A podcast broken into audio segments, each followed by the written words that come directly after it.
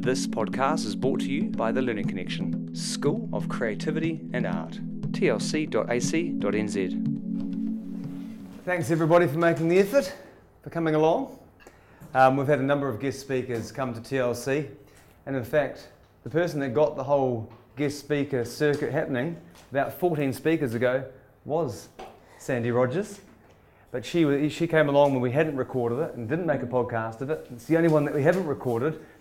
So it would be great to, we thought we'd have her back because she's going to be playing a bit more part of, uh, be a bit more part of TLC in coming times. So it'd be nice to reintroduce Sandy to the peeps of TLC.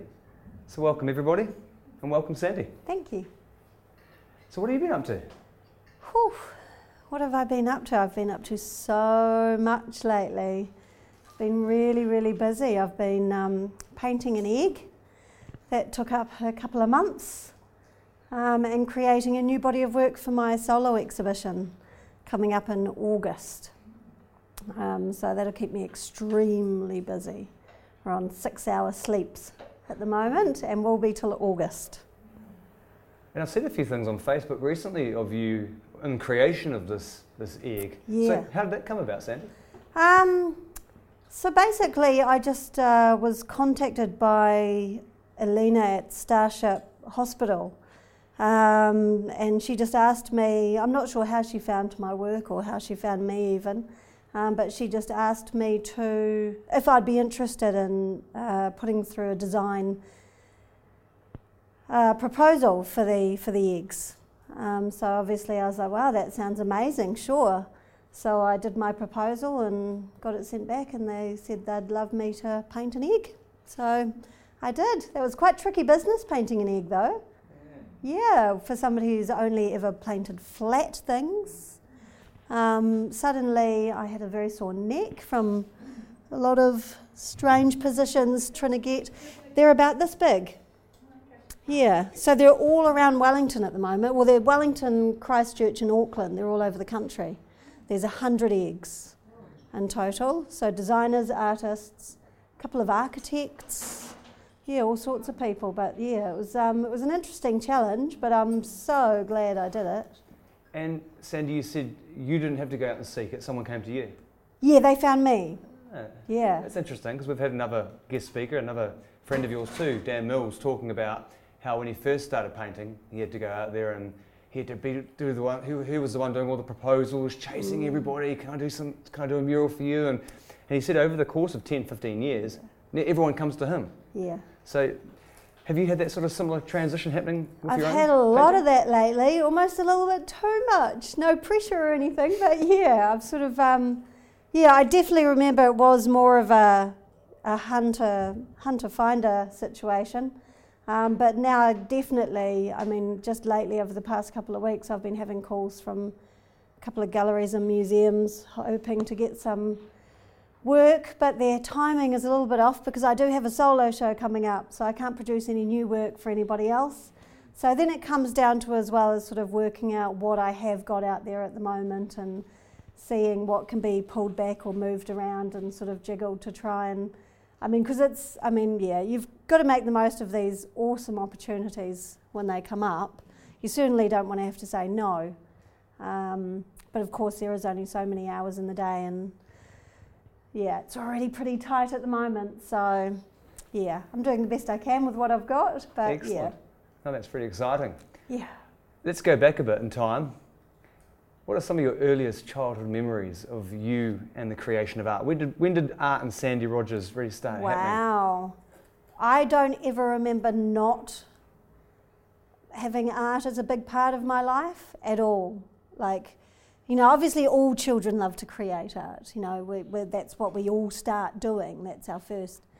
Um, and so I have vivid memories of being very young and um, loving. I think the big one was paint by numbers because obviously as a child you'd love to be able to paint realistically. You want to paint these things, but you just don't have the skill set to be able to do it. But paint by numbers gave you that ability to actually create a piece of artwork that you were proud of. So I think for me that was that was super awesome. But I loved any kind of sort of cutting out pieces of paper and I mean making paper flowers, you name it. um, I was creating it. And all through school, that was my big thing. You know, I was doing sort of realism when I was, probably about 10, 11, um, sort of with pencils, pencils and things. Um, but then I got to high school and they sort of tried to beat it out of me. All I really wanted to do was realism. You know, that's the ultimate goal, I think, as a child, is to be able to re- reproduce something perfectly and beautifully. And of course, you get to school art and they're like, no, no, no, you've got to do it abstract. You've got to use the wrong colours. You've got to do this and this and this. Um, and so it was a bit of a fight for me. School art was always a bit of a fight to me, to be honest. Um, seventh form art, I burst into tears on my very first day. I went in and my tutor was like, or the teacher at high school, she's like, I've decided that none of you can draw. So we're going to do still life for the first half of the year. So I've already done five years of still life at this point. I hate still life. um, and she does that, and I'm just, I just break down. It's like, this is, I'm seventh form, this is my opportunity to finally create my own artwork and express myself and work on who and what I am as an artist. And they're like, back to drawing bowls of fruit. It's like, no. yeah, yeah. I should have. No, I think I just stormed out of the class. Did you complete that year? I completed that year, I failed. Mm. And I can un- understandably, because obviously when they're trying to mark work, there's a certain system in place. And um, I, to this day, don't fit into that system in, in the, my processes. I don't spend hours doing working drawings and sketches for my artwork. Basically, I do a um, stick figure drawing, believe it or not. Um, and then, you know, I just sort of, it's just the basics, just enough to know what the next step is and to be able to start working through the process in my head. Um, whereas, yeah, obviously at school, they wanted a lot of working drawings. Um, and I found that was just wasting my time when I could be making actual paintings. it's interesting because everyone's got their own creative process. Exactly. Not any Yeah. one size fits all. No. And it's great that you're aware of your own processes and From what a you very wanted. young age. What about parental support, sibling support, Oh. family, whānau support? yeah. Tell us about how that was influential. Oh, my family is so supportive. Um, particularly, I think my mother was always really good. excuse me, through school, um, and supporting me in whatever I wanted to do and whatever I enjoyed doing. Um, because I sort of the things I really wanted to do was to become a teacher and to be an artist. So, mum supported me into teachers' college because that was the most practical direction to go. And when I dropped out, she supported me then as well. She was, you know, she was like, well, as long as you're happy and as long as you're doing whatever you want to do. Um, so she was, mum was always amazing. I think dad's support in the art, certainly becoming a business as an artist, actually making a living out of it, came a bit later on in life. He's sort of more the, you need to have a real job, a real income, so on and so forth. Um, but of course, now he's a very proud father, so we got there. It's all good. But yeah, the whole family, the whole family have always supported me. The little siblings and, and niece, my niece at the moment, I want to be an artist like you when I grow up. Makes it all worth it. Excellent. So you finished high school art, maybe a little bit uh, about how you feel about the art world or I your own art process. what then? Um, so then it actually it took. I mean, as I say, I sort of popped off to uh, to teachers' college, but I was only there for just over a term, and then I just started slowly but surely creating art again. It did take a while. I was a bit downtrodden from high school art, um, but then I did start creating art, and then we um, and then we opened an art gallery in Eastbourne. So I think I must have been about twenty must have been around about 20. There was me and a couple of other girls. We opened an art gallery and I was creating art at that point, and we were also teaching uh, workshops for children, holiday programs, after school programs, that sort of thing. Um, yeah, so that was that was an interesting first insight into the business side of of art. and that's and sort of and around that time as well, I was starting to look into other galleries and things. But then I went off to learn traditional and contemporary Māori arts uh, with uh, the Hetet whānau out in Waiwhetu. Um, so I was doing weaving. Um, we got to do clay and kowhaiwhai. We got to, I mean, we got to use all sorts of mediums. It was, it was. I was there for a couple of years. It was incredible and amazing, and they're just such an awesome family and such an inspiration. It's like now, still, you know, I follow Veranoa on Facebook and seeing her processes, and she's still constantly producing incredible, incredible work. So that was um, that was a huge moment for me. That or that those two years, and in the second year, I was sort of learning more about the business side of art as well. Again, actually focusing on learning business studies with regards to my art. Um, so then I was really starting to exhibit in different galleries and finding places and organising exhibitions and stuff like that. So it, it really took off over that period. Um, and that was just before I came to the Learning Connection. Mm. So Yeah. we're talking about late 90s. So yeah, yep, Mm. we're up to the late 90s now. And, and tell us about TLC. Did it find you or did you find it? And tell us about the sort of That so moment. it's interesting actually. The Learning Connection kind of found me in that people had started talking about it. So it was still very new. And of course, I was very jaded as far as sort of art and school and the thought of sort of being in an institution. It was different learn sort of whānau learning within the, a community sort of thing. And um, the thought of sort of a big art school again was was pretty awful to me at the time. And people started talking about the learning connection and how it was different.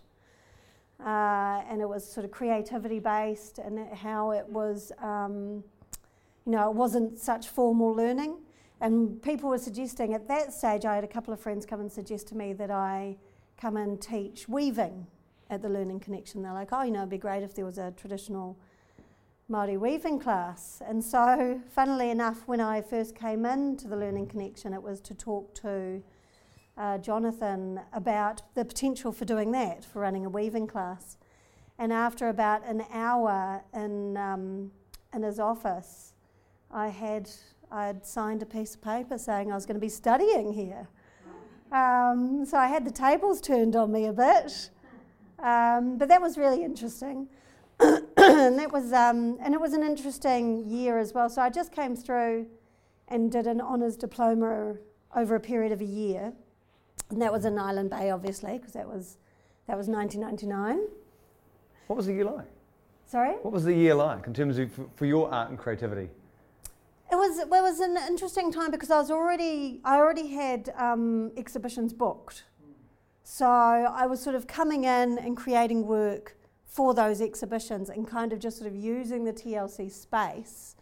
But I think the best part about TLC, which I will remember forever, is actually being in amongst a whole lot of other creative people. And I think that's the one big thing that you do tend to miss once you've got your own studio and you're producing for exhibitions and you don't get to socialise very much as you actually miss being around. And it, it is not even about looking at other people's art and, you know, constantly, it's just being a part of that creative process and just being within that world of lots of different creative people creating stuff from, you know, from big stone sculptures to tiny beautiful pieces of jewellery to, you know, life drawing and, and everything in between. So was a, that was a big part of it for me. And then, of course, I think, you know, Rabia was a big inspiration to me. Again, I still, I still had a little bit of a little bit of an issue with sort of tutors teaching and things like that, and I wasn't the best student, I'll confess. Um, and poor Rabia would have to come all the way up the stairs to my studio to actually find me and find out what I was working on at any given time, instead of my actually making the most of going to classes. I think that's that's the thing that it was a shame, is that I didn't make the most of the opportunity to go to all my classes and to learn all the skills that were up for offer. Instead, I sort of used it more as a big studio space with a lot of other great people that I enjoyed being around and producing work for my exhibitions, which were outside of the school. But it was great. But was the, awesome. the idea of sustainable creativity is obviously a direction you're moving in. But it's nice that you had that time to be part of the campus, Exactly. meet people that you're probably still friends with today, and also you know tutors' influence. Yeah. And, and it still works like that too, Sandy. There's people who are in classes on site, and there's Mm. others who go and find a space, and the tutors go and visit them. yeah, So it's just depending on where you're at with your art and creativity. and your process. And that's I think that was the big thing which sort of makes TLC so great is the fact that it does work with your process. It doesn't force you into a box of this is what you have to do. And I think that was really important for me. Excellent. Yeah. Well said. And the painting behind, something that was done during your time here? It was. This was my end of year exhibition piece. Um, so, and that was, yeah, so that was sort of acrylic. I was, I was working with a lot of acrylics and mixed media pastels and things, inks. Um, but yeah, it was a lot more abstract back then, but still telling a story. Still, um, obviously now I sort of know my story sort of tightened and almost lengthened all at the same time. Uh, but back in 1999, it was um, certainly sort of big, bold. It's still sort of quite neutral colours here, but it does it did go into a bit more, uh, a few more brighter, more colourful works. But I think n- intuitively, I prefer um, a more neutral colour palette. Yeah. Into 99, you moved on. In 99, I did move on, and again, I was still exhibiting furiously. And then I, um, and then I went to the UK, and um, then I started exhibiting um, over in London, and uh, I was also running an art gallery. I was a manager of the Rebecca Hossack Gallery in London, um, a really, it was quite a big gallery and beautiful, beautiful gallery. She also had another one around the corner, um, the Charlotte Street Gallery. Um, but so I was over there and my works had to get smaller because instead of having a big studio, I was in London in small, sort of small rooms, small apartments, smaller spaces. So my work had to get sort of shrunk right down. Um, and I sort of started working with whatever I had on me at the time. So here it gets a bit smaller again, so it's like A4 paper and just inks and little watercolours.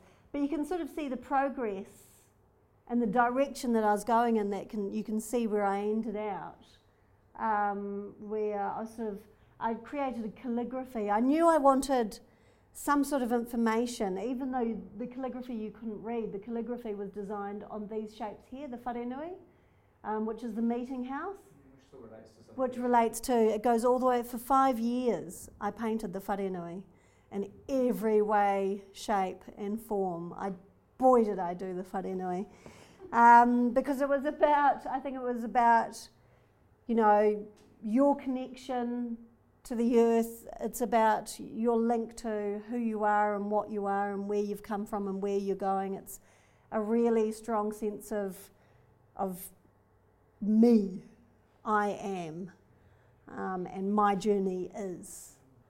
Um, and so, yeah, that, that got broken down into this calligraphy. So, um, but yeah, I think from here, if you, if you look to the, to the next step of, of the paintings, you can see where I've still got paper. It's still, you know, all my notes are now typed up. Instead of creating a calligraphy, I do the research, I type up the notes, and I stick them down to the canvas, and then I've got um, an archival tissue over top. So I've still got that papery feel, um, sort of old documents, which I guess partially must have been inspired by the Treaty of T- Waitangi, how it's sort of eroded, it's broken down. Um, these works that I started creating once I got back to New Zealand, however, were predominantly based on my museum visits. Mm. So this one here is 2002. So between 2002 and 2006, what was going on in those years? Yeah, so that's. I'm just trying to think what year it was that I came back. So yeah, that was that was all over in London. So I was exhibiting. I exhibited in Spain as well. Um, exhibiting less while I was over there, working more and doing a lot of travel, is what I was doing. I was traveling the world. I travelled all through the Americas from Canada, all the way down to Punta Arenas, the bottom of um, South America. I, I even made it out to Easter Island, of all places. Um, and obviously through Europe while I was over there. I did a lot of travel through Europe, a lot of travel through Asia. And the one staple in all my travels was museums. I love museums, I love them. I love the stories, but I love that there's an, just an object with a story. And I wanted to touch these objects. You know, they'd have, whether it was sort of ancient jewellery or, or fabrics, textiles, or carved walls. You know, I went to the Acropolis in Greece, you know, and, and, and how you can touch these things. You can actually go to these places and touch ancient, ancient stones like the Olmec stones, the Olmeca or Olmec. They, um, you know, this is in Mexico, so before the Aztecs even, there were the Olmecs or Olmecas, can't think of it. But, um, and you can touch these stones, and that just blows my mind. And so, spending all this time looking at all these ancient artifacts, I wanted to create artifacts for New Zealand that you can touch because our artifacts are few and far between and they're all behind glass. Um, which is great that we've still got access to them, but it's not enough for me, you know. I want I wanted to create what I called contemporary artifacts. So it was based on our stories, it's all research based, it's all New Zealand history based and it still it has that feeling of an artifact. It has that antique, ancient sort of feeling to it, even though it's modern and new. And you can touch it, you can have it, you can, you know, you can own it. Um, and that was that was really the goal: is to create some contemporary artifacts for New Zealanders, by a New Zealander, for New Zealanders that people can actually have and hold and own. And if I rem- remember rightly, they were on a slightly smaller scale to start with. It was almost like testers. yes, that's exactly what I did. It's interesting you say that. Yeah, I did. I, and also, I think because I'd first, because I'd just come back from the UK, so I was used to painting on a much smaller scale. So they were all 30 centimetres by 60 centimetres. That's how they started. And then we had our first, it was our five plus exhibition um, in a cafe in town, and it was just a test the market. I wasn't sure how people were going to respond to it. I know certainly in the UK, people often, I noticed while I was going around exhibitions and stuff, that they prefer big, bold, bright colours. And I think because it's quite a dark, grim, concrete kind of place, that in the, in the big city, they need all that vibrancy um, to create some kind of balance, I guess. Um, so when I, you know, when I came back to New Zealand, I was like, well, I wonder how this will go because you know, it's all browns, it's dirty, it's earthy, it's old and tattered looking. I'm not sure how people will receive it. Um, so yeah, worked on a few smaller pieces before I started um, upsizing. I was yeah, I couldn't believe how well it was received. And then 2007, it was a really prolific year, because like, you got your 2006 works leading up to that point, but I remember going through the slideshow before, and there's a whole lot of them at 2007. So, yeah. for you as an artist, do you find you can express when you get onto a bit of a momentum, and you get that flow happening? Do you find things just just oh, happen at quite a fast rate? It's incredible. I think. Yeah, I miss that sort of momentum, to be honest. I mean, it's hard work. When 2007, I was creating a huge amount of work. So I'd have like three solo shows a year. And these older paintings used to take me about 70 hours to create. So I was working anywhere up to 16 hours a day, potentially seven days a week for long periods of time, just producing mass. Well, no, I wouldn't even say masses of work because you can only produce so much when they take that long, but enough work to be able to be continually exhibiting. And of course, making a living out of. So I wasn't relying on any other funding or any other jobs or anything. It was just, um, you know, able to pay all my bills, um, support my business practice, and keep growing and moving. But the, the flow, as you say, you know, each last body of research and each last painting is just a sketch for the next painting, and it was so much easier to just keep moving, just keep moving, you know. Um, but yeah, that was that was a huge year for me, 2007. It was an amazing year. Um, but it was also a very exhausting year. But then I'd take off two months over summer and, you know, go travelling around New Zealand and have an awesome time. So it And- worked out. And probably really important as an artist to be able to breathe in and breathe out, you know, your release and expression, but to be able to refuel yourself and, you know, go overseas or take a trip Yeah. around Aote- to Aotearoa and just see So what's around you. Yeah, yeah. I think having a break is is essential, and I, th- I think especially when you are creating a big body of work, um, I think that time um, to just stop, just stop thinking, just stop, you know, start admiring nature or relationships or things and people around you um, and just forget about your art practice. As you say, is, is a great way to just recharge and to be able to stoke the fires. I think the one thing that I found, certainly while I was away, when I'd go for long periods of time without painting, because you don't, I mean, I've, I've always known I'm an artist ever since I was little. I created art, it's always been a driving force behind who and what I am. But I'm also happy not to do art because you know it can be very exhausting. It um, does take its toll after a period of time too. So I'm more than happy to do absolutely no art whatsoever for periods of time, and I love that time. I so appreciate that time. But what it also does is refuels the passion. You know, it gives me time to just forget about oh blah blah blah blah blah. But then when I get back in the studio after that time, oh, I'm just chomping at the bit, just absolutely, you know, so excited to be having the pens and the brushes and the paper and everything back in my hands again. Do you have any art forms which are more of a release for you? Do you do any jewellery or do you do any life drawing or is there anything else that you do that no one knows about? you, no one even sees, but you do. No one even sees. Do you know what? No, I don't. I, I often think about it. I think weaving, if there was something, it would be weaving. But unfortunately, I don't get to do enough of it um, at all whatsoever. Like I've sort of, I've always tried every summer, because obviously it's the best time to be harvesting harakeke anyway. But I sort of always tried every summer to do some weaving. Um, this past summer, I haven't had an opportunity to because I've just been too busy. Um, but that would be that would be the other passion, and that's that's the beautiful thing that you do, where you just, you know, you have a day and it's all just lovely and gorgeous and relaxing and makes you feel better about the whole wide world. yeah. Do you have any other muses, uh, music or what keeps your whole creativity going? Food, music, uh, people.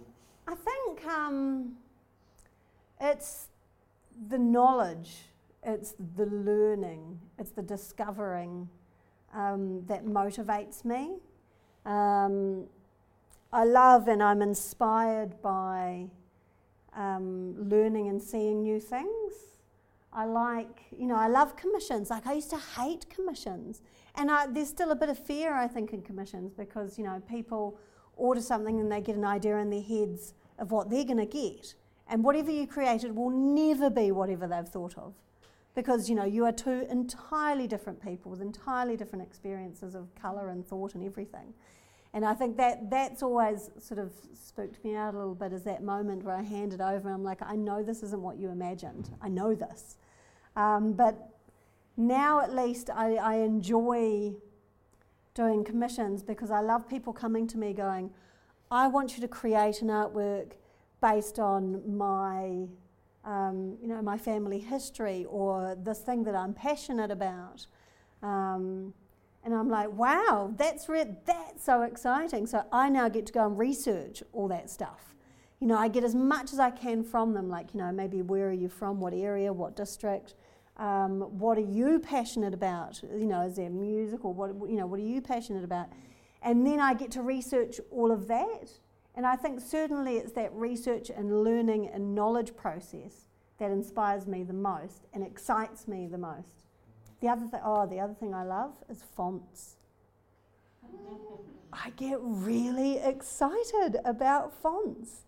Like it's so funny. I remember finding this website once, and um, oh my God, I was almost shaking with excitement. That there was these beautiful fonts that I'd never seen before and they'd been presented in such a beautiful way.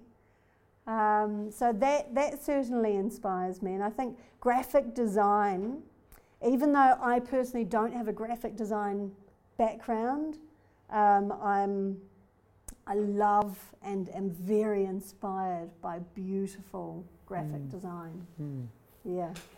Because um, I take great pleasure in admiring some of the calligraphy that you do within your work. I think Thanks. It's, you know, it's quite special and you've got a very steady hand. That's right. You can see, yeah, you can see how much I love fonts. They're everywhere. They're all over it, and using lots of different fonts and the different fonts from different periods. You know, that, because the font itself tells a story, and I love that. How much time is spent with the research or the business of art compared to the painting? So, the business of art um, is a big portion of what I do.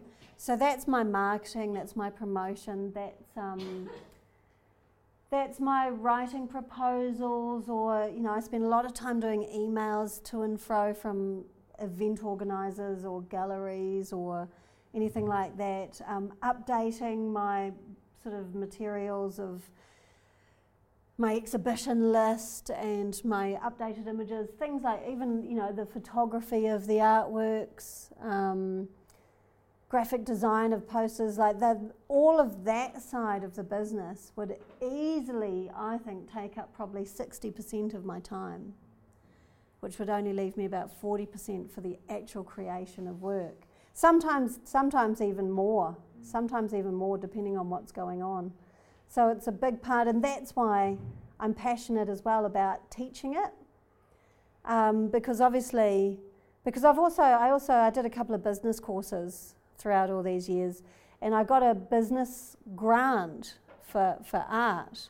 And I remember at the time doing a business course with all these other businessy people starting up businesses, and I was told over and over, oh, you know, artists, artists don't really get the grant. You know, this is for real business sort of real businesses that are looking to grow and expand and you know stuff like that.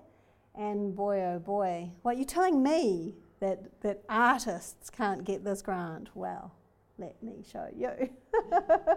so I put together the best business plan I possibly could. I researched and researched and worked and worked on this all that time gathering, you know, such a solid foundation of knowledge of business um, and then I got that grant, you know, and it was huge. Like I remember, you know, they, they gave you a few thousand for setting up business costs and then they sort of paid you installments to live off while you're getting up and running.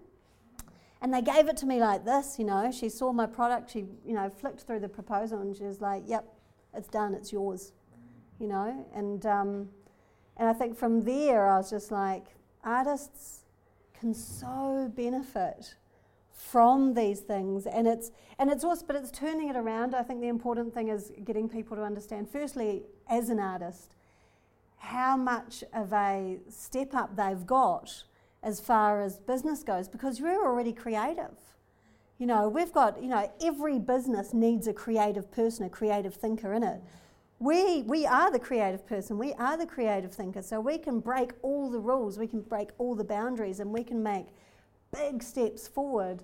And I think um, when it comes to learning, you know, I just wish, I wish personally that at the beginning of my career, somebody could have sat me down and just laid it all out for me. You know, got like, here, here it all is, here's all the information, here's the, the thinking patterns, here's the, you know, the, the goal setting, the action plans, the everything that you need to be able to charge on forward. Um, but I guess, I mean, the way I learned, I guess, you know, there's, there's good things about that too because I've learned everything the hard way. but I've learned it thoroughly and I've learned it well, and it's, um, you know, it's, it's done me, it's done me really well. But now I just want to share everything I've learned from working in galleries, from organising exhibitions, and from being an artist, trying to get into galleries from the, you know, from the entire spectrum what I'm really passionate about now is actually sharing all, that information with as many people as I possibly can because even you know just just giving them that little bit of help at the beginning of their career, um, it would have, you know, it would have been so amazing if I could have it. So if I can give it, then you know, it just makes it all worthwhile. And some of the things you say that echo what Jonathan Milne does say to people about sustainable creativity and having having creative people amongst um, business and um, mm. having those people that can. I suppose you've got those challenges of having a blank piece of paper or a block of stone and transforming that. And I think we can take for granted everything we're, we're doing that is problem solving, which can then transfer into other things like Absolutely. business and economics and science and everything Absolutely. else. Absolutely, into everything, even into maths. You know, you talk to mathematicians. And you know the biggest thing is you know creativity, being able to push the boundaries and creatively think outside of the problem. Creativity is everything. Excellent, very well said.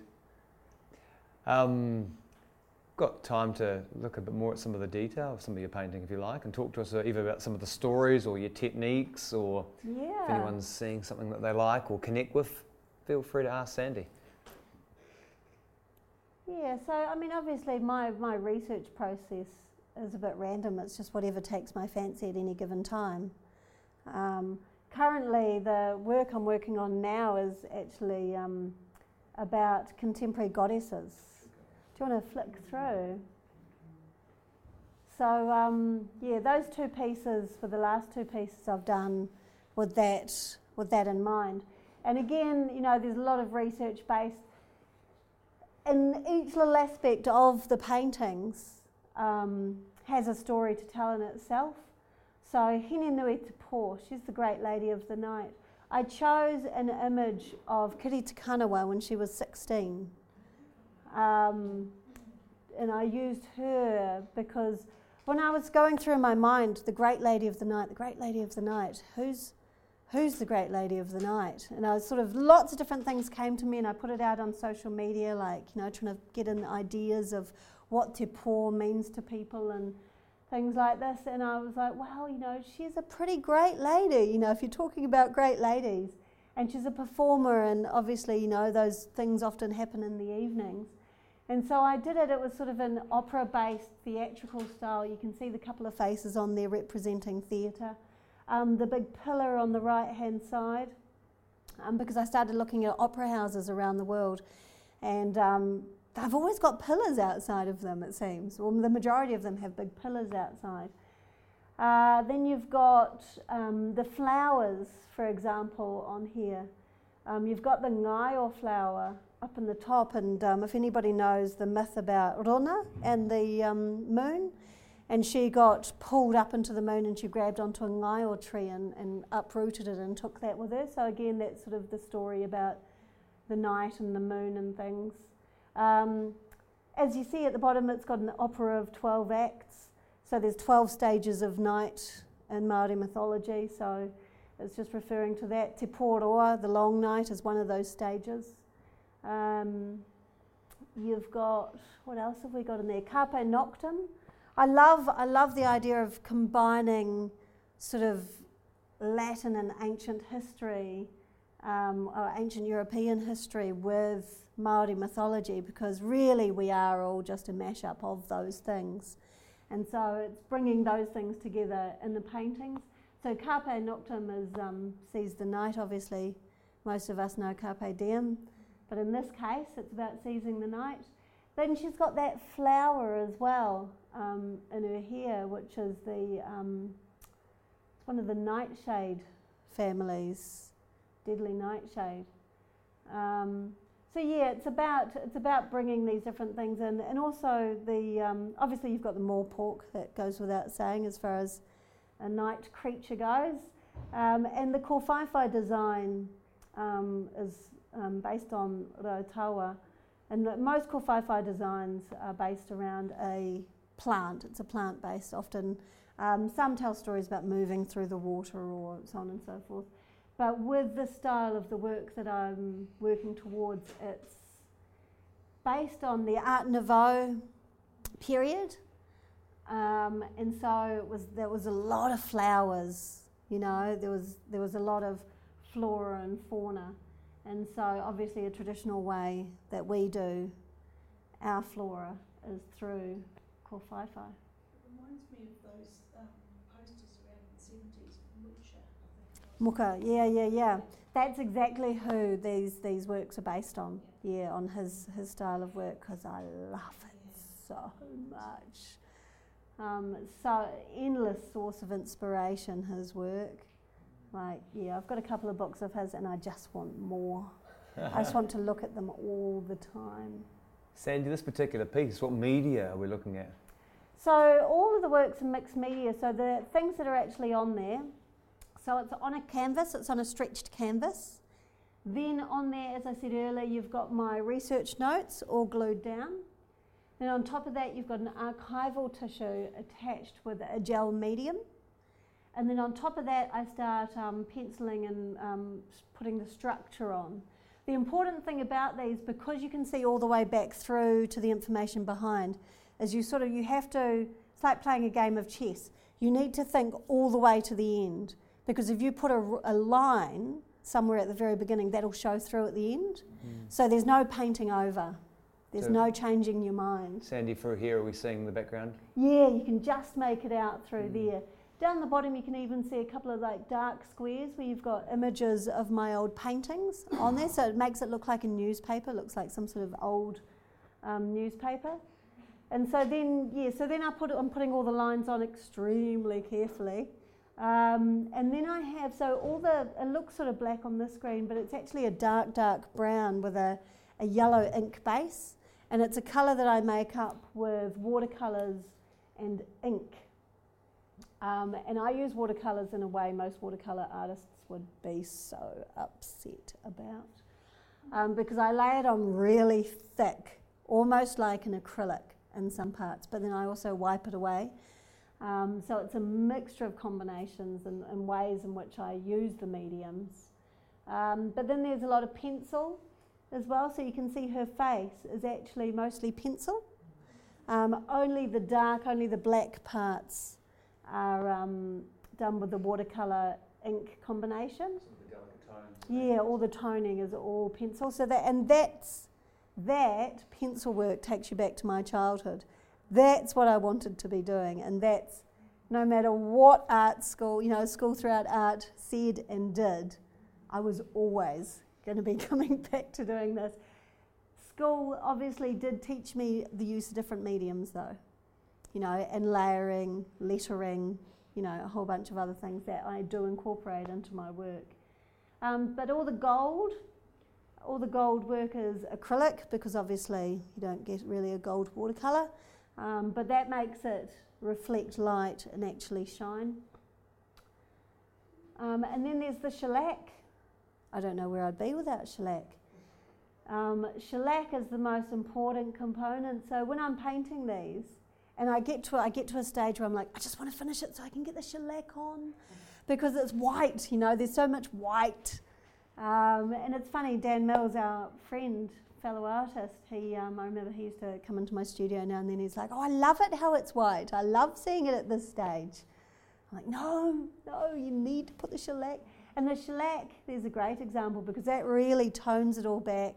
It ages it um, and gives it a certain texture. But then once the first layer of shellac goes on, then there's another layer of watercolour. Um, so then there's a bit more shading that goes into it and dirtying it up, roughing it up, and then you get the last layer of shellac. And every um, painting has a wax seal. You can just make it out down that bottom corner there um, with an S. A little S. I got the seal from Harrods when I was in London, just thinking it was the most beautiful thing ever. And um, you can just find it again on the corner there. So that's and that's sort of like my signature. I sign it often right next to the seal, or if design wise it doesn't work there, I'll sign it somewhere else. Um, yeah. Fantastic. Very inspiring. And coming times, Sandy? Coming times, what's what's happening next? Things. It's interesting actually. I um, yeah, because right now everything is about the solo show. So the solo show is happening in August. Opens on the fifth of August at uh, Expressions Gallery. Have you got your train res one up there at the moment? Yes. Yes, I do. Well spotted. Tram spotting. Um, so yeah, so that's that's and that shows that shows such a great show. So that's actually um, showcasing all the artists who are having solo shows for the rest of the year, which is a great idea. There's a good brochure down in program support right now that shows Oh, the, the artists that are coming up. Awesome, Mm. great. So yeah, so that's that's my big focus. I think after having this solo show again, there won't be a solo show for another couple of years or so, um, because it is such hard work. But then I'll be focusing on just um, creating one or two pieces of work now and then that can get sent out to the galleries. So I'm represented in um, Auckland, Taupo, Wellington, and Dunedin. Um, and of course, those galleries always want, would, would like to receive nice new works of art, but then of course now and then, like it was um, Expressions out in um, Upper Hutt that got in touch with me the other day and were asking if I'd put a couple of works on display for the Matariki Festival, um, which I'm desperately trying to um, wrangle for them. Um, so it's, I think the important thing for me is certainly over the next couple of years is just to be able to have the time and the energy to be able to put a piece here, a piece there, to be able to be a part of joint exhibitions and opportunities when they do arise. Yeah, and also working on the business of art and really pushing pushing that and trying to get the word out there and trying to help as many as many artists as I possibly can. That's well said because so you're when you here, Sandy, doing that course. Uh, so I start at the beginning of next term. So we're just starting it off as a weekend course. Um, it's pretty action packed. I think it'll probably be different to um, a lot of things that people do within the learning connection. You know, it's pretty quick fire, a lot of um, pretty intense thinking and very intense um, thought processes, time limits, time constraints to you know create and organise marketing strategies, things like this. But it pushes you beyond what you'd imagine. Um, so it's going to be it's going to be pretty exciting. I think with the intention to potentially run it over a longer period of time here as well. Um, which would be, I think, is really beneficial because it gives you time to go away, think about what you've learned, um, you know, work on what, what you've done in the previous session and come back Mm. and work through it over a longer Evolve period of time. Evolve it, Mm. evolve your business practice, yeah, Mm, fantastic. Awesome. So stay tuned. indeed. Hey, thanks so much for coming in today. It's Thanks been awesome. me. And um, you'll probably be around for another five minutes if people want to have Yeah, any questions to ask Absolutely. after. Fantastic. This podcast was brought to you by the Learning Connection, School of Creativity and Art, tlc.ac.nz.